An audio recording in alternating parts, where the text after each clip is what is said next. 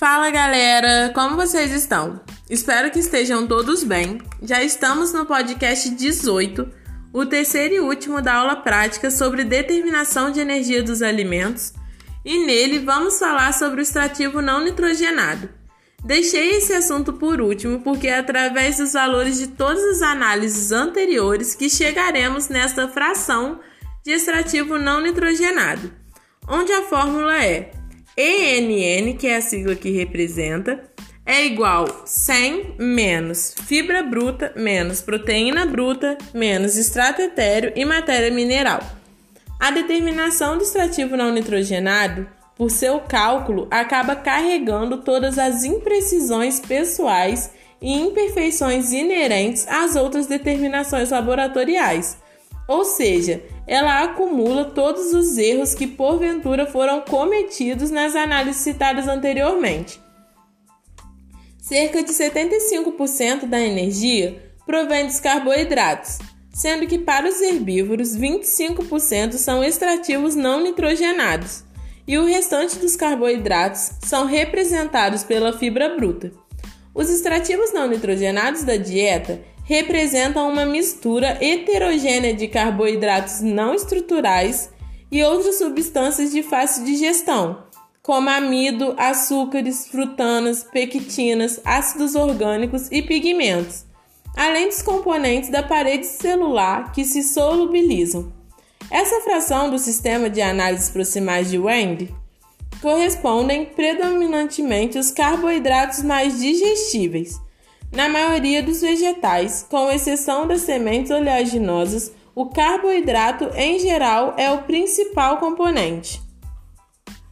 As principais críticas ao método de Wendel estão relacionadas ao fato das frações do alimento não serem compostos quimicamente definidos, e sim grupos de compostos químicos, como por exemplo, a proteína bruta, que, englo que engloba vários compostos nitrogenados, como amônia, além dos aminoácidos.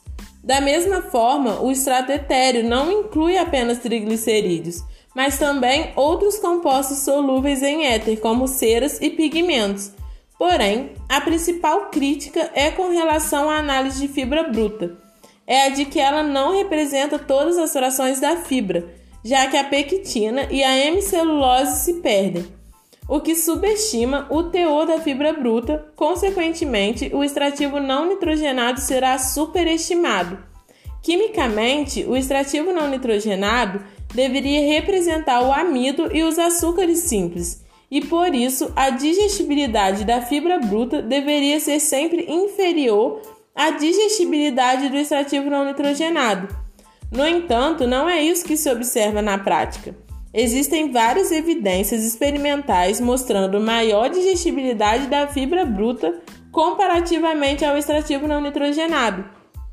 Este fato é, inviabiliza o uso deste nutriente como indicador de qualidade dietética. Isso decorre do fato da técnica laboratorial de fibra bruta, desculpa, não representar todos os carboidratos de degradação lenta presentes nos alimentos. Logo, algumas análises que compõem o sistema de Wend não são satisfatórias do ponto de vista nutricional. O avanço das técnicas de análise de fibras, como as descritas por Van Soch, melhoraram a precisão hoje.